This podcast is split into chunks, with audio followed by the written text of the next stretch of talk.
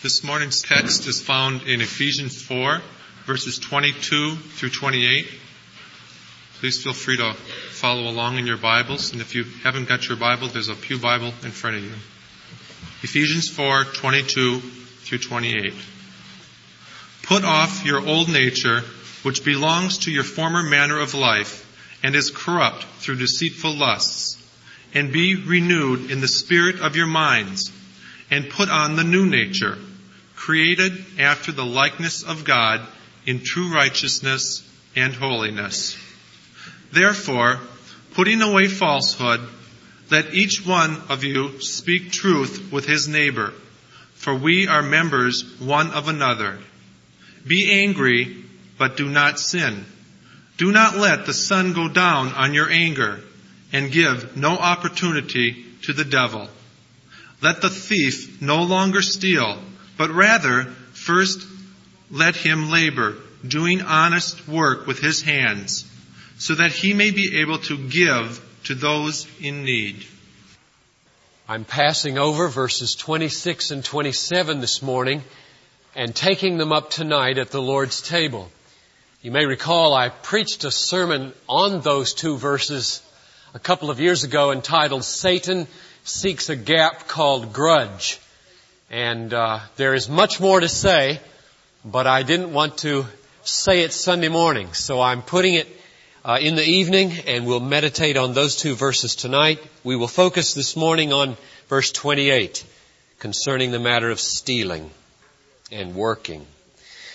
One of the points that I made to the hundred people who were in my living room and dining room on Friday night for Missions in the Manse, we had a great time together, was this. You can't fulfill the Great Commission unless you know biblical doctrine. And I gave two reasons, but one of the reasons I gave was this.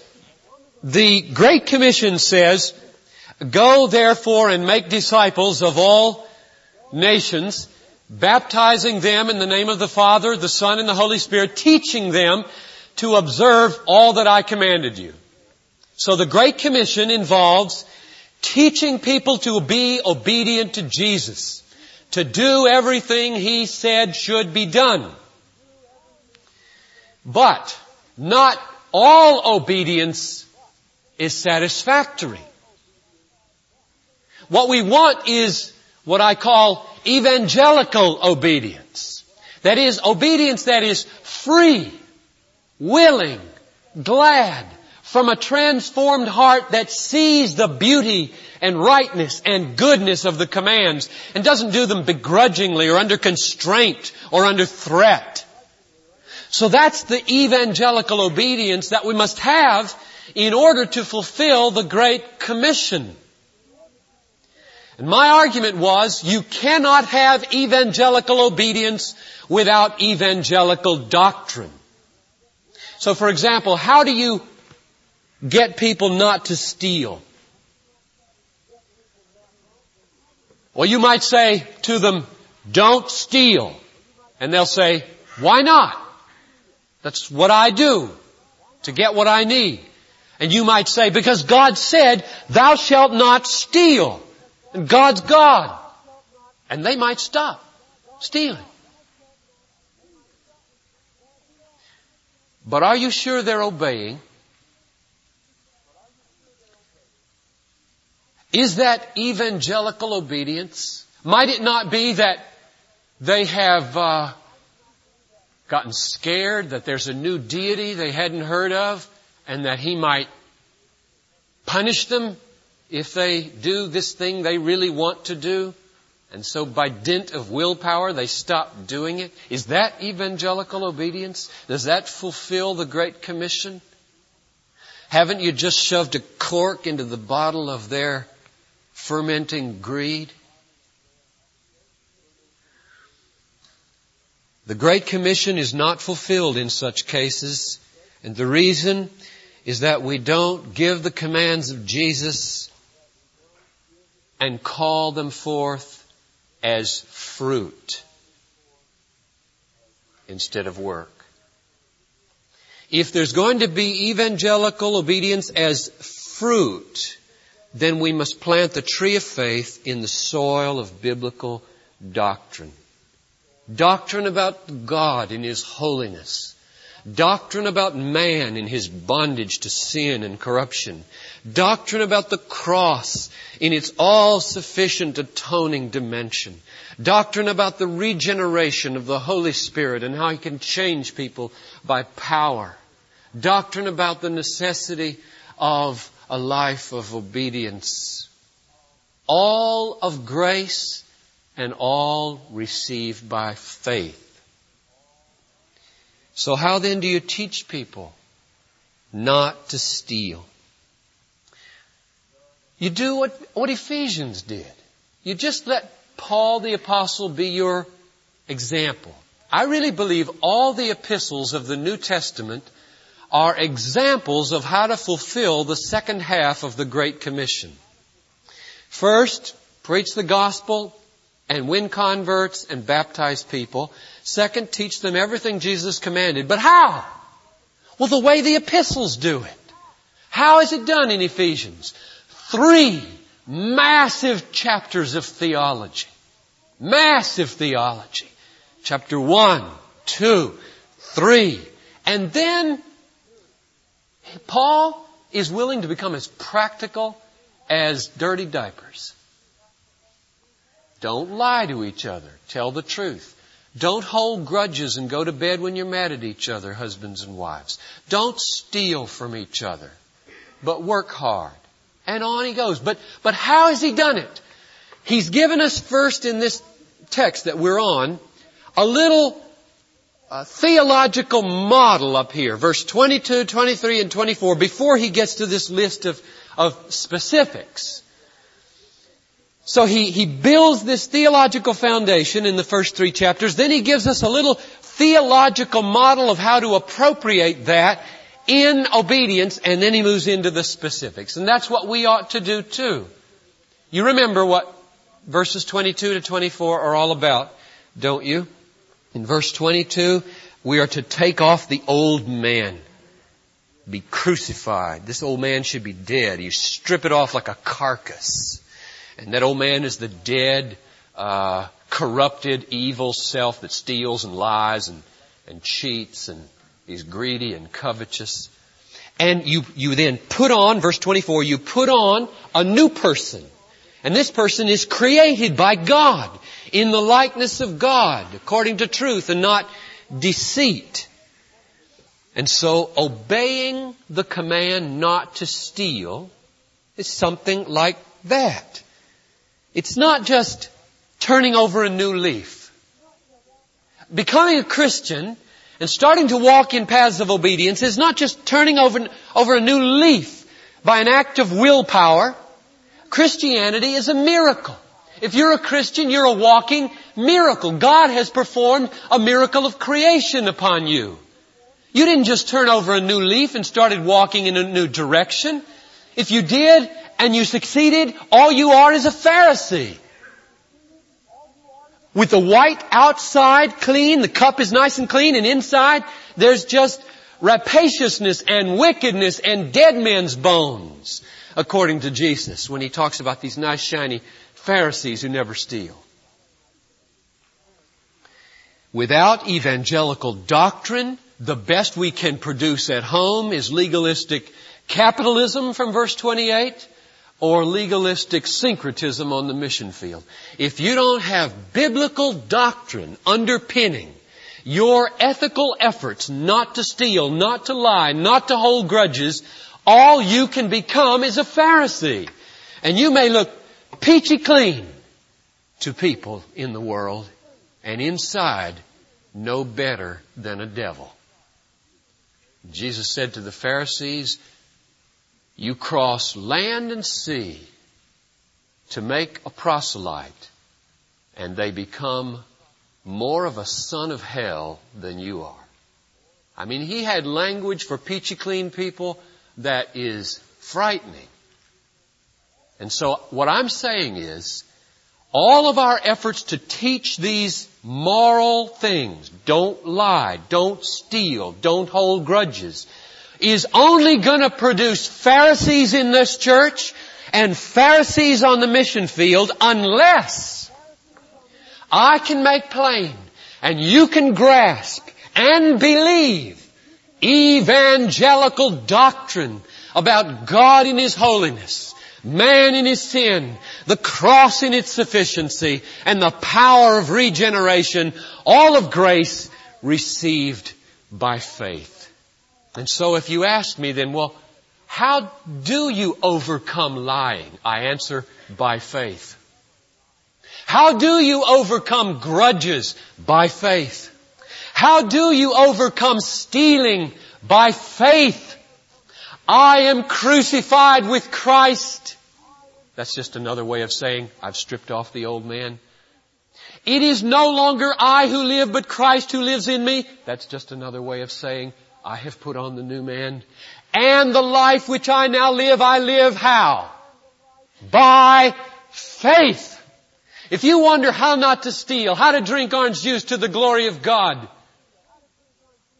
how to do your daily work, how not to lie and how not to keep grudges, there is one evangelical answer.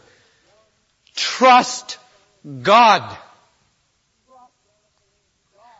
Now I hope that before we're done, we're done, I can spell out the specifics and I'll give you some specifics from my own life in these past days of how to fight the fight of faith against the temptation to steal and to lie and to hold grudges. Verse 28, therefore, ought to be read in the context of verses 22, 23, and 24 if there's no renovation within, as verse 23 says, no renewal of the mind, then when you get to verse 28, you may do your best not to steal, and you may have a measure of success, but you will only be a Pharisee, a whitewashed tomb. And that isn't what we want. Let's look at the verse. I see three commands in this verse, not one, but three. First, let the thief no longer steal. Second, rather let him labor, and then literally working with his hands the good, performing what is good with his hands.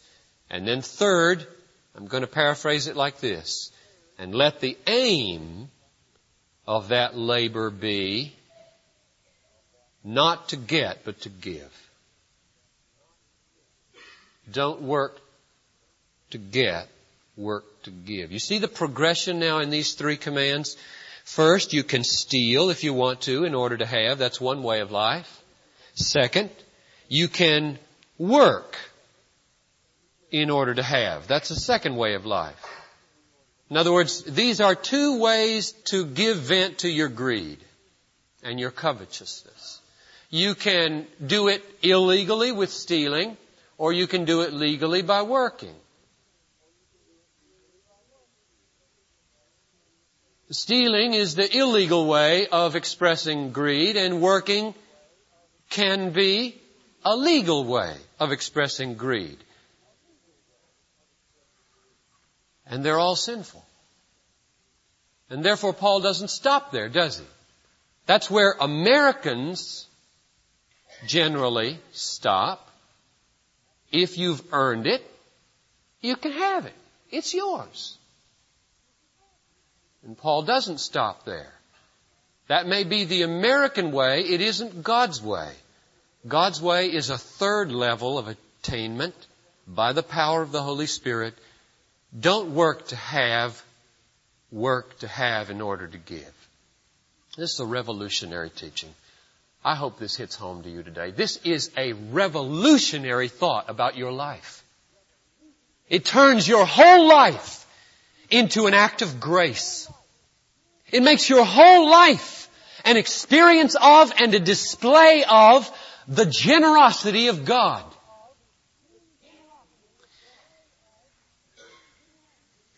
Let's look at these three commandments one at a time. They're all important. They all have something to say to us as Christians.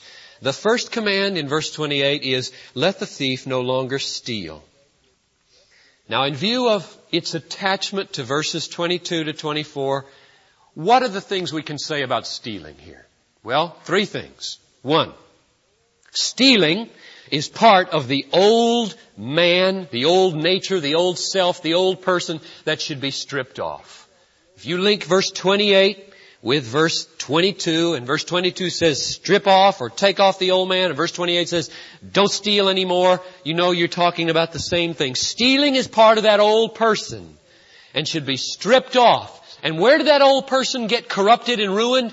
By desires, according to verse 22. And where did those desires turn wrong? By deceit, it says in verse 22. And where does deceit come from? In the wilderness, Jesus was tempted by the devil. You remember what he said? The devil said to Jesus, if you're the son of God, turn these stones into bread because you're hungry.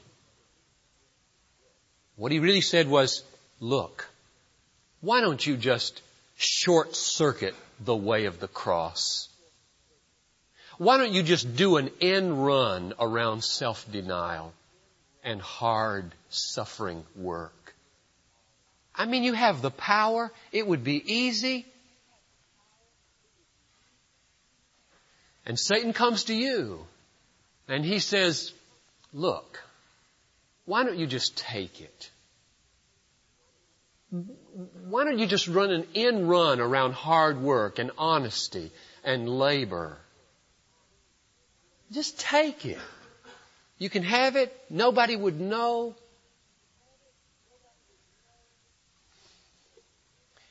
Satan tempts us to steal from our employees with unjust wages. He tempts us to steal from our employers with shoddy work and with long coffee breaks. He tempts you to shoplift at the store. He tempts you not to report all your income on your income tax. Where does stealing come from? Jesus said, out of the heart come evil thoughts, murder, adultery, fornication, and theft. That's where it comes from. It comes right out of the heart. It didn't come from the moon. It came from my heart. That's why I steal. My heart is corrupt. And why is it corrupt? My desires are bad. And why are my desires bad? Because I'm blinded and hardened in my sin and Satan has free access and he deceives me about what is valuable in the world so that I really believe it is more valuable to have this little pleasure and security than to have a clear conscience and to obey God and to love people. Awesome deceit in the world. If we could see things clearly, we wouldn't steal. That's the first thing we can say about stealing. It's part of the old deceived self. Second, stealing, brothers and sisters, can be forgiven. It's so plain here in verse 28. Let the thief no longer steal. He's talking to thieves at Ephesus. The thieves in the church at Ephesus. The thieves sitting in the pews listening to this letter being read by the elders at Ephesus. And he's saying, now guys, ladies, don't do that anymore. Which clearly implies you're saved. You're forgiven. You don't have to go on stealing. There's possibility of being a new kind of person now. And I can imagine an old recent convert from a life of debauchery and thievery standing up in the service and saying, wait a minute, elder. All my life I've stolen. And I think it's too late for me. I can't shake it. I can't get it out of my conscience. I find it almost impossible to resist in the stores and marketplaces. I think it's too late for me. And you know what that elder's going to say to him? He's going to say, don't you remember the story the apostle told us when he came through here? Just a few weeks ago and what happened to Jesus on the cross at the end? There was this thief. All his life he'd been a rotten thief. And he got killed for it. He got hung for it. And in the last breath of his life, he looks over to Jesus and he says, have mercy upon me. When you come into your kingdom, remember me. And in the twinkling of an eye, by the authority of God and the power of His cross, He says, today, you will be with me in paradise. It isn't too late. Thieves can be forgiven in the 11th hour. That's the second thing we can see. And the third thing is stealing must be overcome by faith. Now here we're back to that point. Stealing must be conquered not by your own willpower merely. That makes Pharisees. People who boast, who rise up above sinners and say, I thank you God that I am not like this publican. Pharisees are produced by willpower. Broken and humble saints are produced by grace through faith. Now, what truth must you have faith in to conquer stealing? Why, you could tell me the promises that will kill stealing in your heart. Listen to this one from Hebrews 13. Keep your life free from the love of money and be content with what you have. For he has said, and here comes the truth that you must believe to conquer the stealing, I will never fail you or forsake you. Hence we can confidently say, the Lord is my helper. What can man do to me? Now do you realize what this text says? This text says, every time you steal, you are an unbeliever in this promise. The Lord of Lords and King of Kings, who is strong enough to rule the world, wise enough to design the DNA and the Milky Way, and sovereign enough to govern the drop of every dead bird in Bangladesh, has said to every one of his children, I will never leave you. I will never fail you. I will never forsake you. Can you believe that and steal? No. You have to be a disbeliever in the promises of God to steal. That's why it's so horrid. That's why Paul said, thieves do not enter into the kingdom because they don't believe God in their day to day walk. They don't believe His promises. Now let me give you an illustration of how this week I was tempted to steal very genuinely and how I fought the fight of faith. Mid-September, I got in the mail, just like most of you probably who live in Minneapolis, a bill from the Minneapolis Waterworks and Sewer Department. And the bill was $84.20. And at the bottom in a little box it says, after September 30, pay gross. And then said $88.41. $4.21 more. And I said, well, I'll pay that. And I laid it in a pile and forgot about it until Friday. Friday. That's uh, October 3rd. I was writing my check for all these bills that I had to pay and I got to this one and almost just listened to the voice that was saying, you always pay your bills. You're a good citizen. If you date your check September 30, they'll let it go. They won't give a hoot. You won't lose four of God's dollars.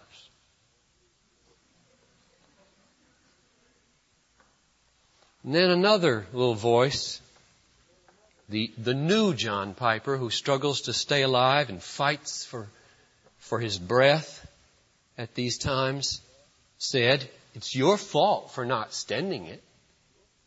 And it's not unjust of them to require more for delinquent payments. And the Spirit of Christ is always submissive to the governing authorities when no sin is involved.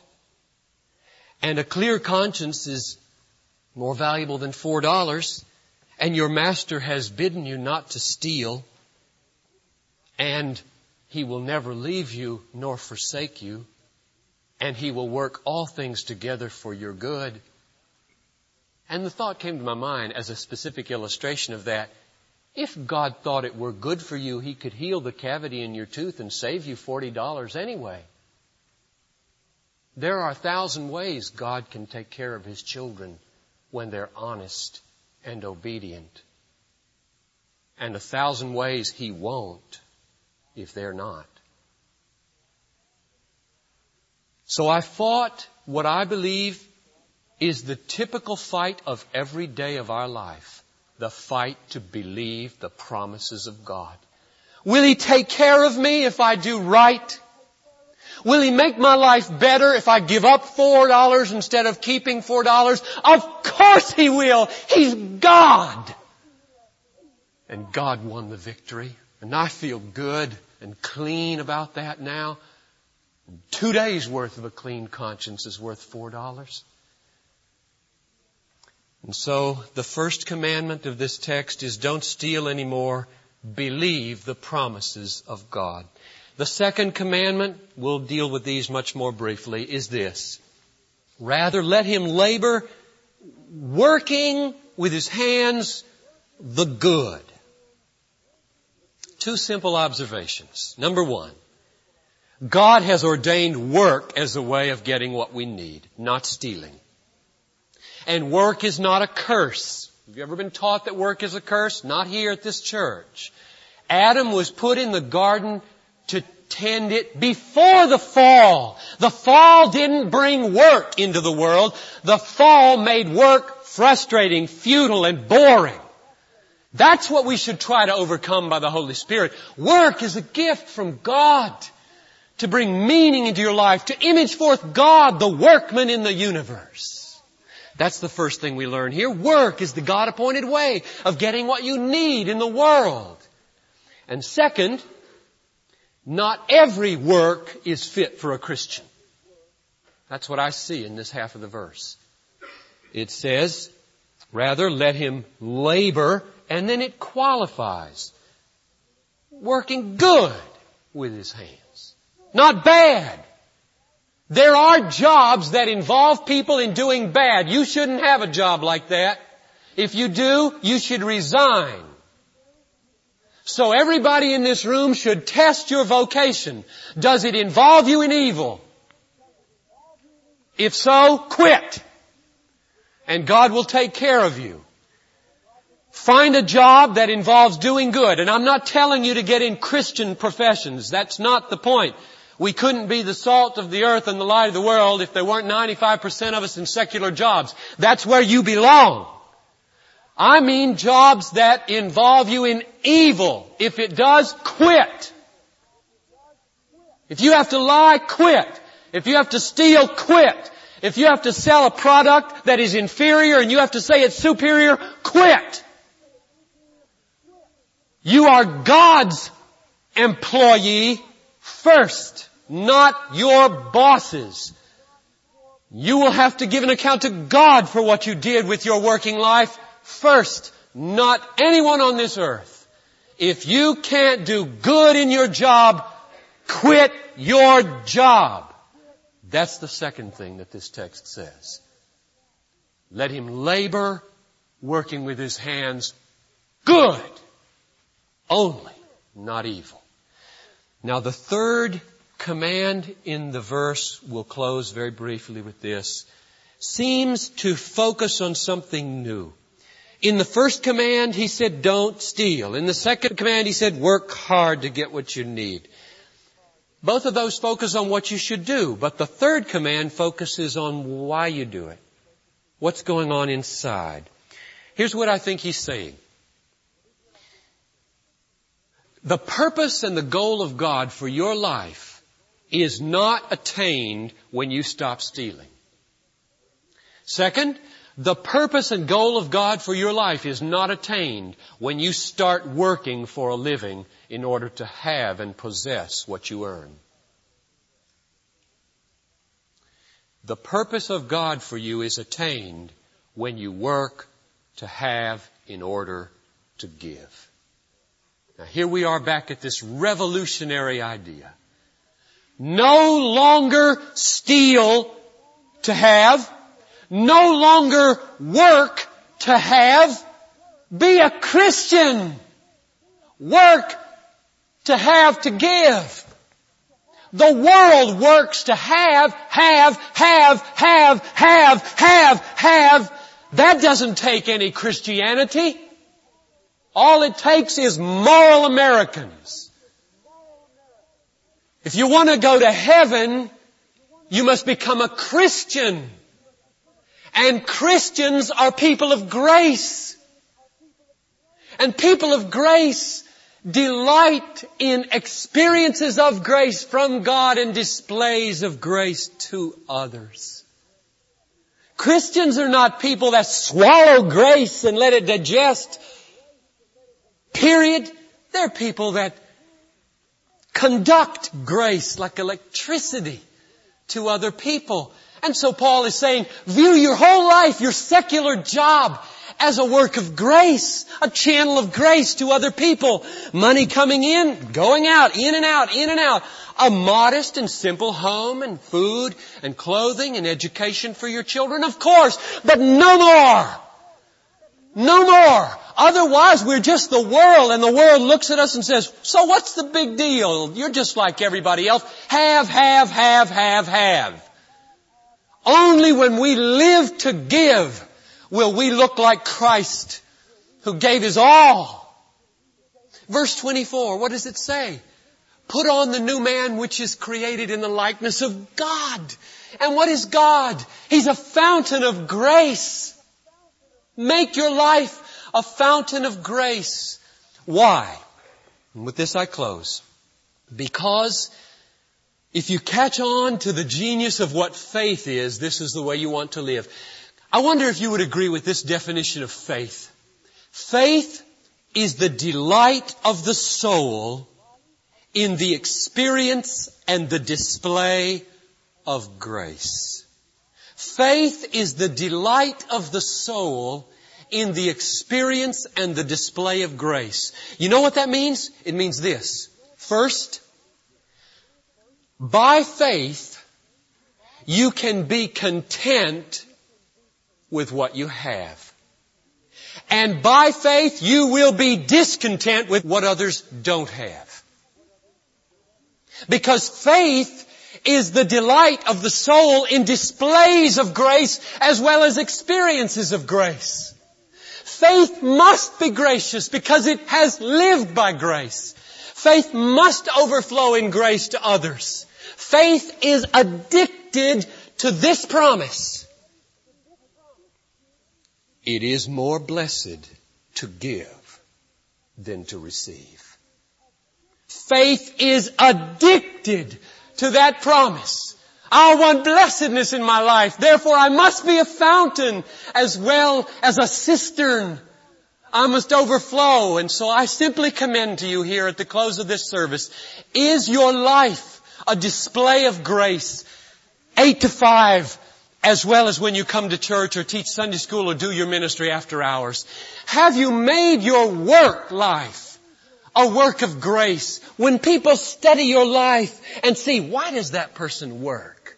Do they see two things? One, they're doing good by their work and everything they earn is strategized to meet as many needs in the world as possible. A modest base of operations at home and then a fountain to the unevangelized, the unhealed, the unfed, and the unclothed. Make your life a display of grace. Do you steal to have? Don't. Do you work merely to have? Don't. Be a Christian. Live to give. Let's stand for prayer.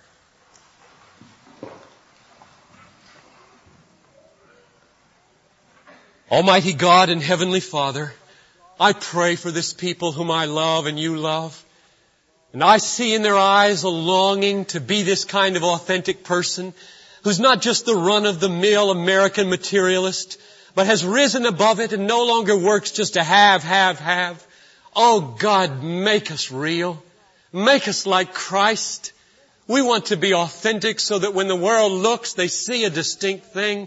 And we know that without the power of the Holy Spirit causing us to believe in your promises, we're going to be the slave of covetousness. Free us, O God. In the name of Jesus Christ we pray and for His great glory. And all the people said, Amen.